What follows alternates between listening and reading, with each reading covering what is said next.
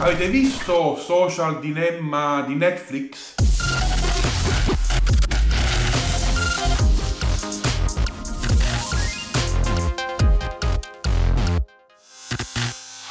La pellicola che svela i meccanismi dietro i social network mi ha fatto molto riflettere, anche se non sono pienamente d'accordo su tutti i risvolti, ma credo sia un'ottima visione. Jeff Orlovsky, scusate la pronuncia, intervista vari colossi della Silicon Valley, ingegneri, esperti marketing, programmatori che hanno lavorato per Facebook, Google, Instagram, Pinterest, Reddit, eccetera. Tutte le loro testimonianze cercano di chiarire come l'industria della tecnologia abbia interpretato un dogma ben chiaro ai mercati basati sulla pubblicità. Ascoltate se il prodotto non si paga vuol dire che il prodotto sei tu. Niente di nuovo. È lo stesso business model usato anche dai vecchi mass media come la TV. Offrire quindi intrattenimento, tenerli incollati allo schermo più a lungo possibile in modo da vendere la tua attenzione agli inserzionisti, cioè quelle aziende che acquistano gli spazi pubblicitari.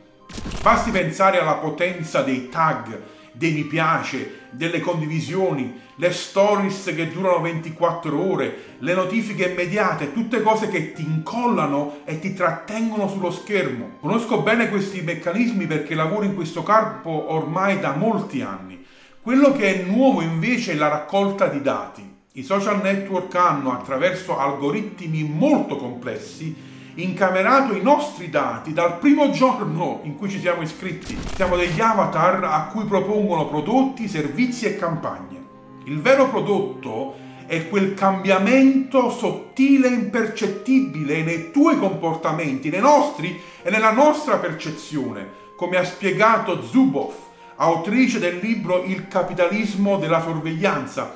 E questo è il nuovo per- mercato, dice, un mercato in cui la merce trattata è il futuro stesso degli esseri umani. I social fanno tanta leva sulle nostre vite perché ci danno quel senso di aggregazione, soddisfazione. Uno degli interlocutori di Social Dilemma infatti dice piacere agli altri è sempre stato normale, è stato naturale da sempre, ma da quando esattamente abbiamo sviluppato la necessità e il bisogno di piacere a migliaia di persone nello stesso momento?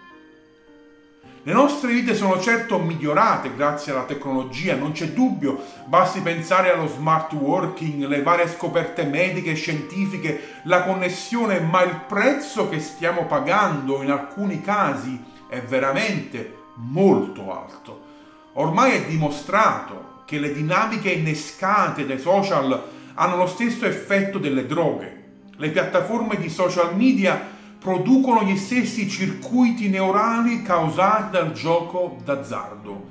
Piacere, dipendenza, assuefazione sono conseguenze tangibili di un problema di cui tutti ci rendiamo conto, ma che nessuno sembra voler risolvere. Forse Probabilmente troppi miliardi coinvolti? Mi chiedo e ti chiedo questo. Non importa se questa ossessione per l'interconnessione ha causato cyberbullismo, depressione, soprattutto nella generazione Z, cioè nati dopo il 95. Pensate negli Stati Uniti, da quando sono nati i social, i ricoveri per ferite autoinflitte e suicidi sono cresciuti in modo enorme come anche gli interventi di chirurgia plastica per somigliare a quei ideali di bellezza che esistono solo nei filtri di Instagram. È una generazione, spiega The Social Dilemma, che ha perso il contatto con la realtà. La questione dipendenza, che non è certo una cosa da poco, però si collega direttamente con un altro aspetto oscuro, potremmo dire, dei social, ossia quello di diventare target di propaganda. Le idee e le posizioni si stanno polarizzando sempre di più, basta dare uno sguardo ai social in questi giorni per vedere persone prendere posizioni con toni violenti e presuntuosi, amici che litigano e ancora peggio persone che si fanno chiamare ministri del Vangelo perdersi in discorsi beceri Facebook, così come gli altri social, crea quella filter bubble, la chiamano, intorno a noi, proponendoci solo contenuti in linea al nostro pensiero. Lo scopo è trattenerci sempre di più sulla piattaforma, più tempo rimaniamo, più dati rilasciamo, più pubblicità vedremo. Diventa sempre più difficile la comparazione di idee. Non si ricerca più chi la pensa anche diversamente da noi per confrontarci. Siamo tutti schierati come guerrieri pensando che l'altro è il nostro nemico.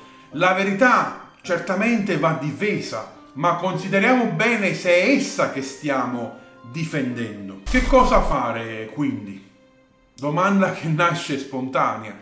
Sicuramente i governi dovranno intervenire per limitare la potenza di queste macchine da soldi. Con tutte le buone intenzioni i giganti della tecnologia non riescono più a domare la loro stessa bestia. Nel frattempo credo sia necessario un intervento personale per riprenderci la nostra vita, un detox come lo chiamano alcuni. Quanto tempo spendiamo sui nostri cellulari? La media italiana è 6 ore al giorno, sono tante, tantissime ore. Applichiamo delle limitazioni di tempo ai vari social e al cellulare in generale eliminiamo le notifiche e le app non necessarie, impariamo a rimandare quando stiamo facendo altro. Insieme con mia moglie stiamo cercando di migliorare in questo. Ci siamo posti dei limiti importanti, non siamo perfetti, ma vogliamo riprendere il controllo noi sui dispositivi.